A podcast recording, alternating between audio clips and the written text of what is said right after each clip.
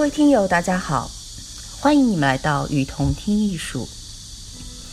在这里，我们介绍国内外艺术机构、艺术家，分享关于艺术的文章，让你用听的方式，更多的了解艺术。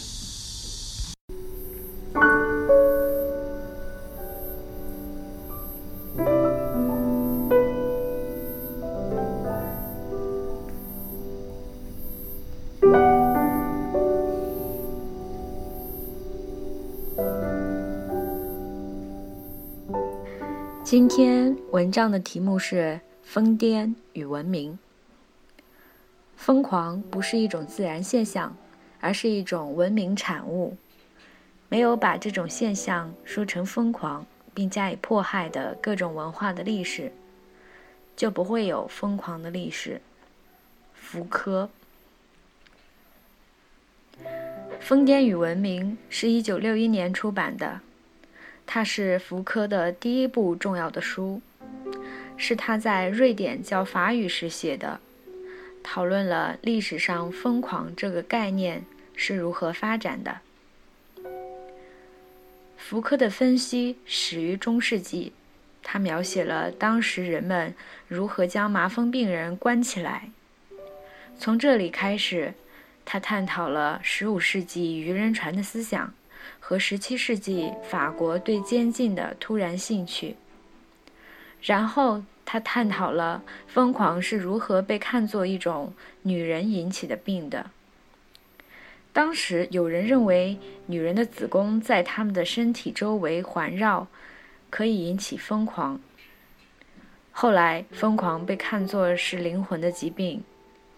最后，随着西格蒙德·弗洛伊德疯狂被看作是一种精神病。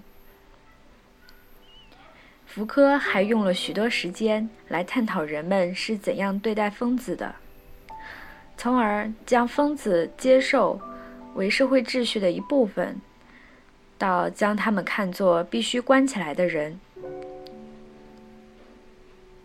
他也研究了人们是怎样试图治疗疯狂的。尤其，他探讨了菲利普·皮内尔和塞米尔·图克的例子。他断定这些人使用的方法是残暴和残酷的。图克比如对疯子进行惩罚，一直到他们学会了来模仿普通人的作为。实际上，他是用恐吓的方式来让他们的行为像普通人。与此类似的，皮内尔使用厌恶疗法。包括使用冷水浴和紧身服。在福柯看来，这种疗法是使用重复的暴行，直到病人将审判和惩罚的形式内化了。米歇尔·福柯在西方被视为思想知识界的一个斯芬克斯，一个谜样的人物，因为他的离经叛道和难以归类性。他不论述柏拉图、笛卡尔和康德，不讨论传统的哲学概念，而是从西方文化的边界入手，考察疯癫、医学、监狱和性的历史。在他的历史分析，疯癫、疾病、犯罪和性乃至人，都不是确定不疑的客观事实，而是观念、知识、话语。米歇尔·福柯。是一九二六年十月十五日至一九八四年六月二十五日生人。法国哲学家、社会思想家和思想系统的历史学家。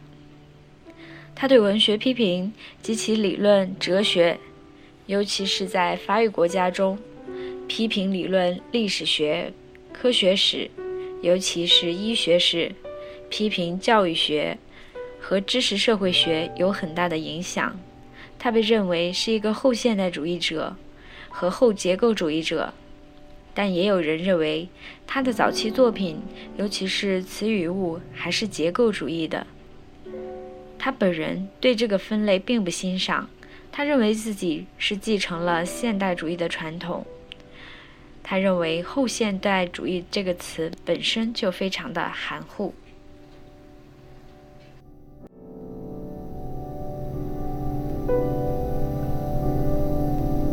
感